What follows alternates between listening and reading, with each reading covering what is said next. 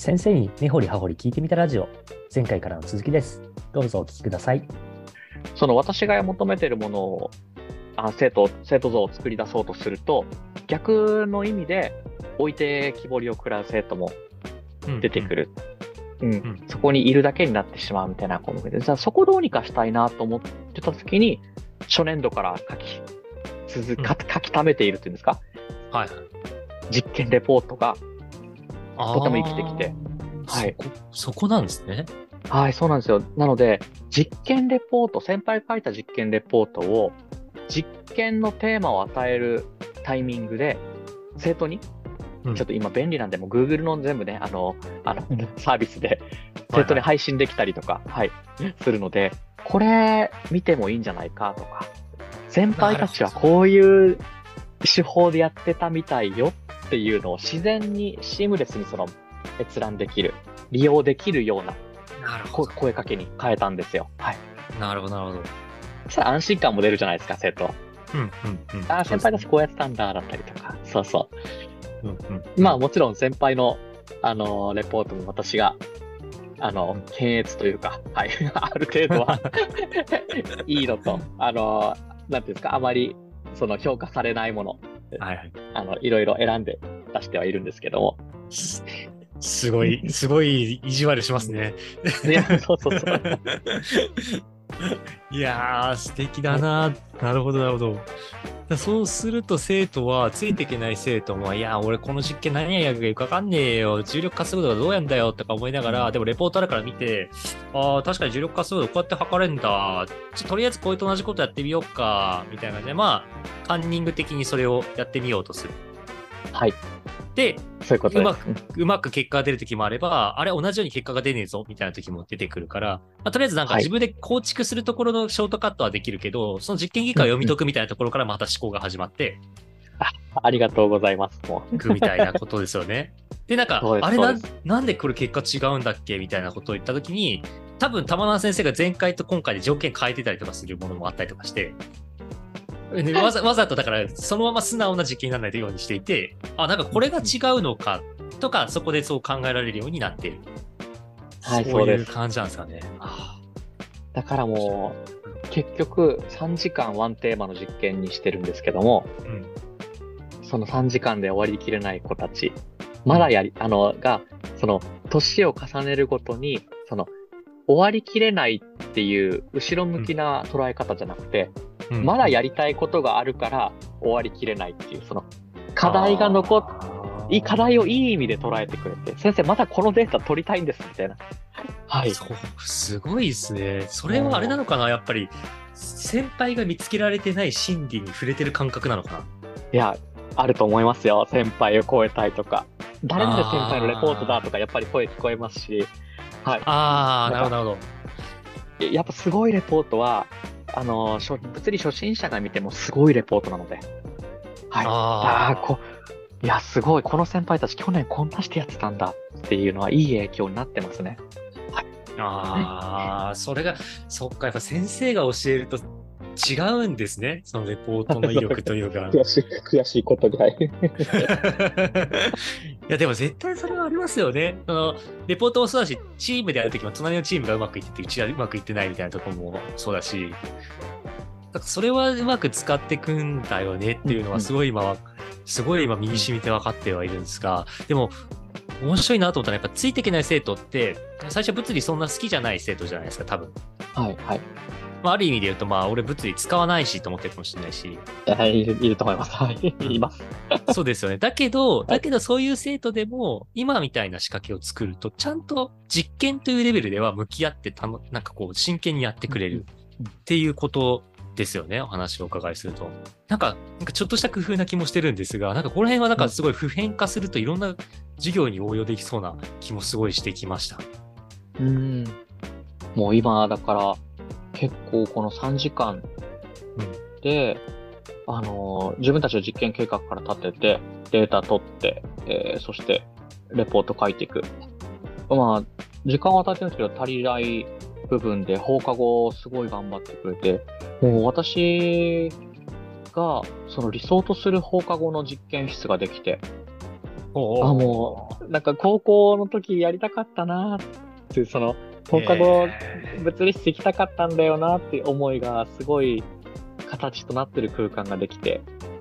もう生徒が遅くまで頑張ってるんですよ。すごいっすね。言っていいかわかんないですけど、この前その学校の、なんていうんですかね、外で、えはい。近くでっていうんですか？近くで結構オープンスペースな、あの、居酒屋さんがあって、はいはい。あの校長先生はじめ、その、管理職の先生方と、少はい。しその学校教員何人かで、で、うん。保護者、あの、あの PTA 会長さんとかはいとかが、あの、ちょっと、はい、一緒にお食事会があってですね、夜はい7時ぐらいだったんですけども、オープンスペースなんで生徒が帰るんで、あの、は なんか、生徒に見見られるというか、はい、生徒の目につくところなんですよ。なんでそんな場所を選んだのかなと思うんですけど、あ、まあ全然隠し事とかないので、っていうスタンスでいいのかなとはいはい思いながら。はい。そしたらもう生徒が乗り込んできてですね、そこに、先生データ取れましたっていう、その、記録テープを持って、もう、みんな周り大大爆笑でですね。いやけど私としてとっても嬉しくて、なんか、そういう、周りを見るとかそういうよりも、自分たちが取ったデータに、その自信を持って、その周りにアピールできるっていうんですか？もう特にはいはい。ね、あの、まあ、一応学校では、はい、物理プロでやらせてもらってるんで、その、プロの私に店に来るっていうんですか？その、はいはい あそういうのは嬉しかったですね、なんか。はい。いやー、なんかもう、ドラマのワンシーンみたいな感じですね。なんか、すごい発見をした人が、こう、ついにやりましたって出てくるみたいな感じの。でも、そんだけの熱量を持ってやってる生徒がいるってことがあまりにも素晴らしいなっていうのをすごい今思っていて、いやー、なんかすごい、なんだろう、よくわかんないけど涙が出てきた、今。あこれ、はい、めちゃめちゃ学問してるんですよね。もう、これずっと聞いてて。もうなんか、その予定調和的答えありきのそのレシピ実験っていう話もさっきされてたと思うんですけど、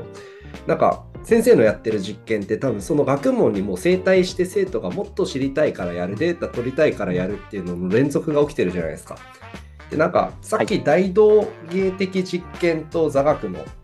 間に多分先生のその学問的習得を伴う実験っていうのがあると思うんですよ。うん多分大道芸的なものは興味はすごくそそられるし動機は作るんだけど学問的にはちょっと伴わない。でも座学は学問の方は伸びるけど興味関心を引き出すのが難しい。でその両方のいいとこ取りをしてるのが多分先生の実験なんだよなと思って。これってもう本当学問の真理っていうか僕らえ僕英語ですけどなんか先生の話聞いててこういう活動やりたいなって思ってなんか今ずっと聞いて自分でちょっと授業案みたいなの作っちゃいましたもん すごいなと思って すごい。いや、先生すごいっす、これ、本当に。いやー小島先生嬉しいです。もうなんか上手にまとめてくれて、もう私が上手に表現できなかった部分を。そんなこと、いや、もうすごいっすよ、これ。学問の真理ですよ、これ。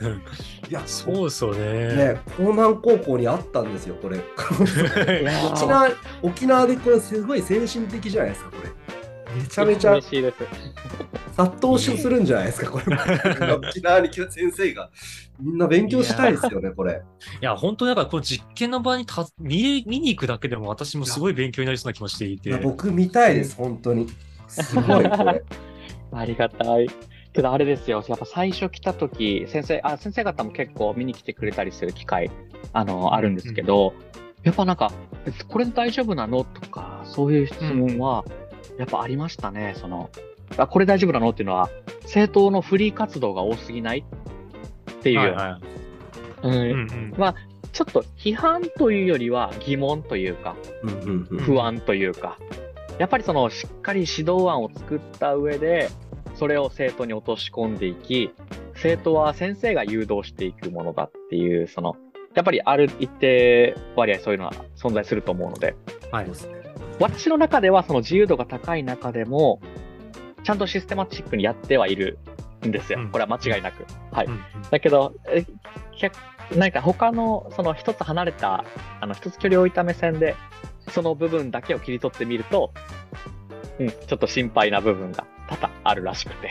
あだそこを、はい、そこをですね、どう説得していこうかの時に、やっぱり対外的な評価が必要になってきたので、はいは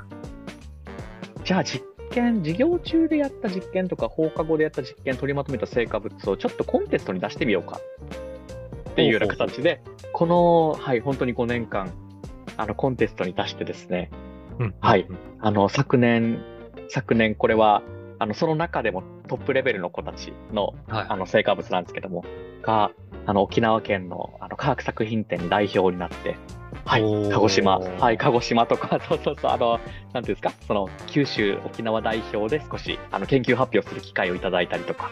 もう、こっち側としてはですね、もう、よし、これで先生たちを説得できるぞ、みたいな、なんか もっと予算落としてもらえるぞ、みたいな、なんか なんか、はい。見てみろと。結果を残してるぞと。これこれ楽しん楽しんでるだけなんじゃないですかとかって言って人たち見てみろと。いや、もこんな、こんな素晴らしい結果につながってる。ほんと。やっぱ放課後のフリースペース実験を開放も、やっぱりそこは、そこはもう疑問っていうよりも批判がやっぱりあったんですよ。あ、そうなんですか？だっ。て、理科室放課後開けていいの？っていう形で。うんはい。ほうほうほう先生ついてないじゃないか。私もついてるときついてないときがあって、むしろつかない方がいいんじゃないかぐらいの時もあるので、あー。で、ただ、その、まあ、ううちは、すあの、理科ビルというものがあって、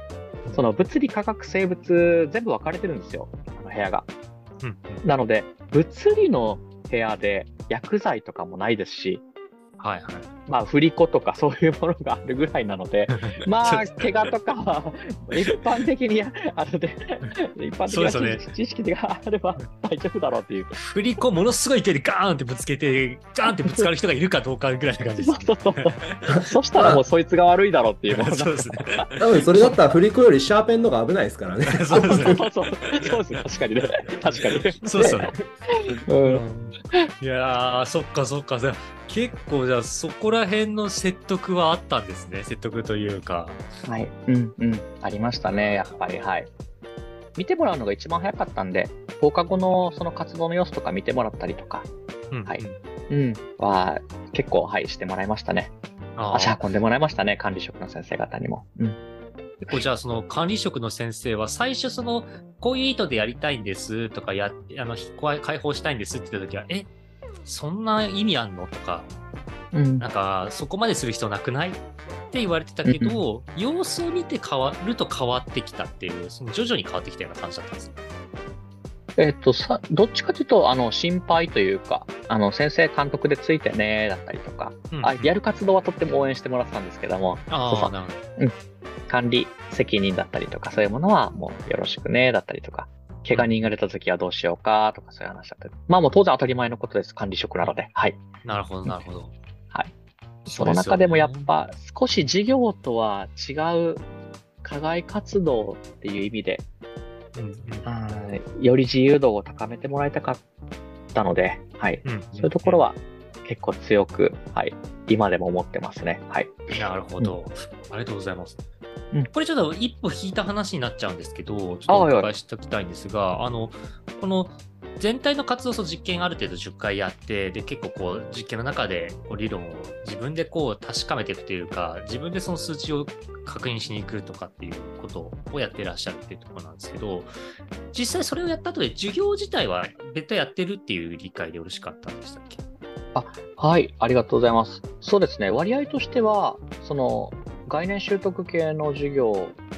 と、実験授業と、えーと演習授業、まあ、うん3つ型があると思ってて、それが622ぐらいで行われてる感じになりますね。うんあなるほど、なるほど。はい。6が、えっと、概念習得になり概ますね。念習得ですかね。はい。まあ、うん教室で、えー机並べて、私が講義したり、お互いで、まあ、教え合ったりとか、うんうん教科書を進めていくような形ですかね。なるほどなるほど。だからここは、ここでまあ、いわゆるそのうん一般的なその授業の流れというか、まあ一般的なそのカリキュラムに沿ったものはインストールをして、はい。実験はこれインストールした後でやってるイメージなんですかね。その、ま、前にやった後でなんか概念確認みたいな感じああ、えっと、うん、そのテーマテーマで変わりますね。あで先に実験を入れた方が効果的だなっていう場合は、その無知の状態からスタートしたり、あ逆にある程度知識入れないとちょっとここはついていけない子が増えるだろうなっていうのは後に回したりとか、あ。途中に持ってきたりとか、うん、ありますあります。ちょっと使い分けながら。なるほど、なるほど。なんか、そうすると、こう、こういうことがあるのかなって一瞬思ってたんですけど、さっきの話で、こう、実験で楽しいなって思ってくるとかって話はあるとは思うんですけど、なんかそれまでに概念理解をちゃんとできてないと、うん実験を楽しめないみたいな、その土台にすら上がれないみたいなことは結構ありそうだなと思っていて、なんかここの概念習得についても結構やっぱいろいろと工夫されてるところもあるんじゃないかなって思ったりしたんですが、なんかそこって田中先生気をつけてることとかって何かありますか、ありますね。はい。あの、まあ、多分、こちらは多分どの先生もというか、その、あの、理科、あ物理に関わらず、あの、課題になってるとは思うんですけども、はい。やっぱりその、授業力っていう、その、少し抽象的な言葉、なかなか定義は難しい言葉に、一番その、当てはめやすいものが、その、教室内での授業。っていうんですかね、ななんて言葉で表したらいいかわかんないですけども、私の言うと概念習得の授業になると思うんですよ。うんで、その部分で、えその最近、近年、その主体的で、えー対話的で深い学び合いをっていう形で文科省が推奨してるんですけども、その部分を、じゃあ自分の授業にいかに落とし込んでいけるかって考えたときに、うんうん。やっぱ、えっ、と、私は、えっ、と、物理の教員なので、データっていう客観的な根拠のもとに、授業プランニングしていきたいなっうん。て思ってですね、なるほど、なるほど。えっ、と、多分15年ぐらい前に出されてるアメリカのですね、脳科学研究所のデータがもう、私はもうこれがもう結論だろうと思ってしまったんですよ。このラーニングピラミッドっていうものなんですけども、あの、はいはい。栗田さんもあのいろいろな授業を受けてこられた経験があると思うので、あの、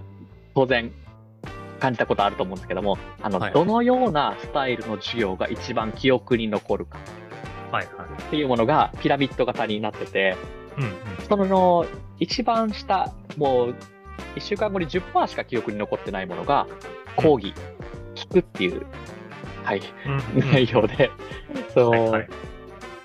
で、一番上が教えるだったんですよ。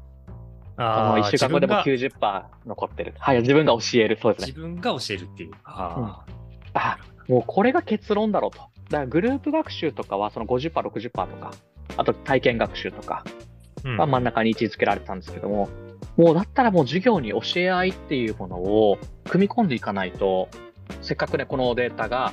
あのデータからアメリカのハーバード大学はもう10年前にすでにもう講義一辺倒の授業は全部禁止してるので、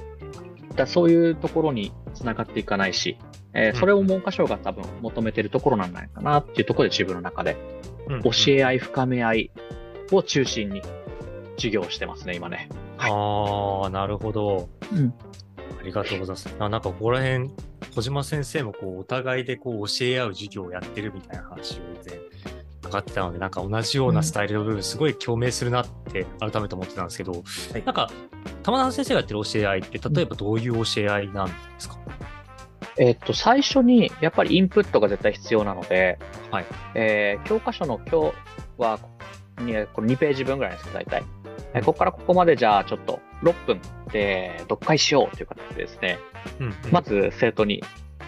で集中タイムでですね、個人で教科書を読む時間を最初に作ってます。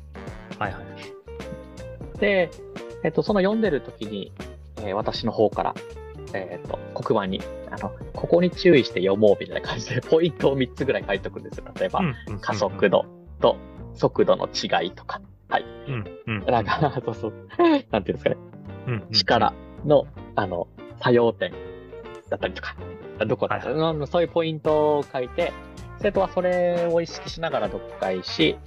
うんその後に深め合い、教え合いの時間を10分ぐらい、それの2倍ぐらいの時間を取ってるって形ですね。おーなるほど、はいなるほど。だからこの読解のタイミングで生徒に言ってるのは、工夫して読解しようね流し読み禁止ねっていう話はもうずっと言ってるので、はいはい。だから生徒は生徒なりにその疑問点をあの印つけたりとか、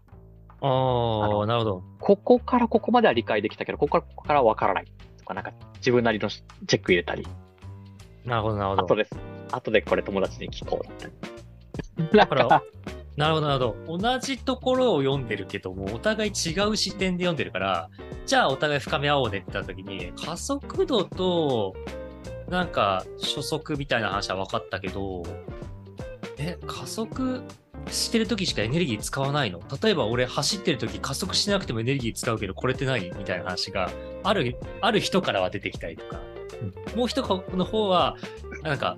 え車とかってでもアクセル踏まないとスピード落ちるよね。あれ何なんだろう？みたいな話があったりとか、お互いで違う視点をぶつけ合うみたいなのが10分間で生まれてくるっていうイメージ。はい、そうです。はい。なるほど。だもう収集つかなくなる時もあるんですけど、もうそれも面白くて、はい。結構活発に教え合い、深め合いはしますね。始まりますね。なるほど。なんかじゃあ、単純にお互いこういうことを読んだよ、ここ理解したよだけじゃなくて、疑問点がたくさんもちろん出てくるのが多分いい教え合いになってくるじゃないですか。深め合いになってくるじゃないですか。そこは生徒同士で調べてみようみたいな感じで自分たちでネット調べたりとかしてうん考えてもらうっていう形でやっていくんですかね。そのそのはい、そうですそ。の部分は。まずはもうネットはあまり使わないで、まずは教科書内のもので話をしようからスタートするんですけども、うんやっぱどうしても、あの、なんですかね、もっと広げたいっていう子も出てくるので、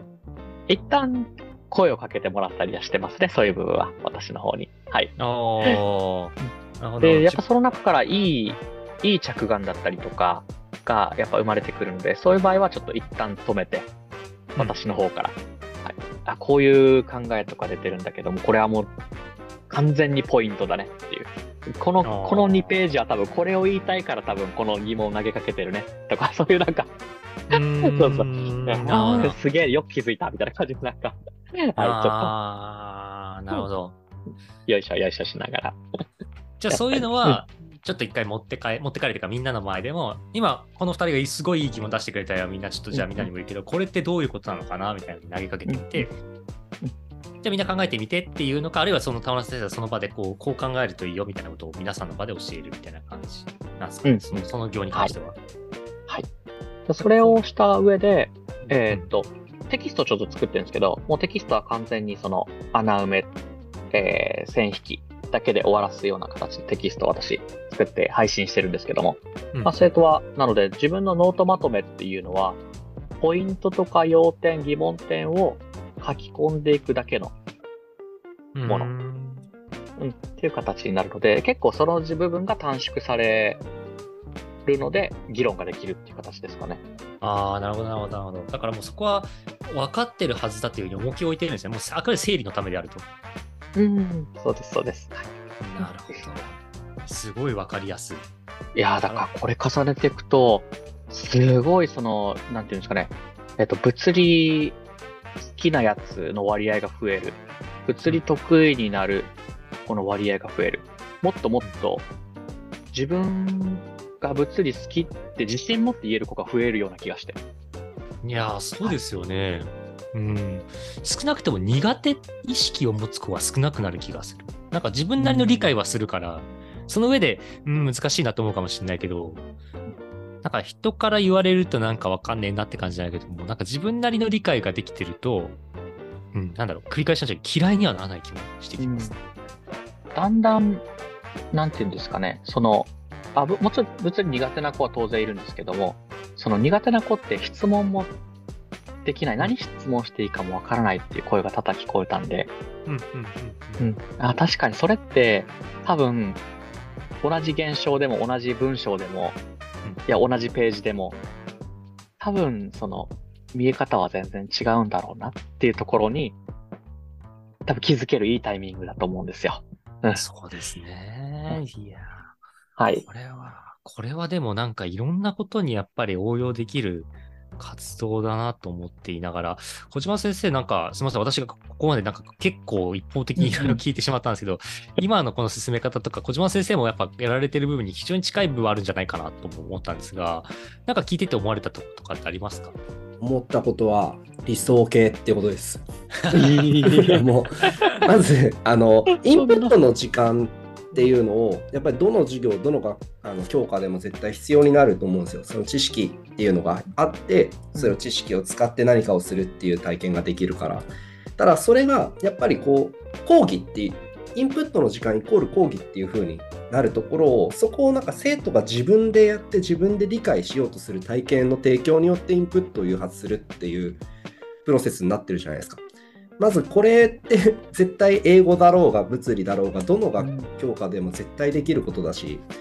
なんかそれを生徒に渡してあげることでなんか生徒が分かったっていう体験が絶対生まれるわけだから先生の言うようにその教科が好きになるっていうのができるっていうのがまずありますよね。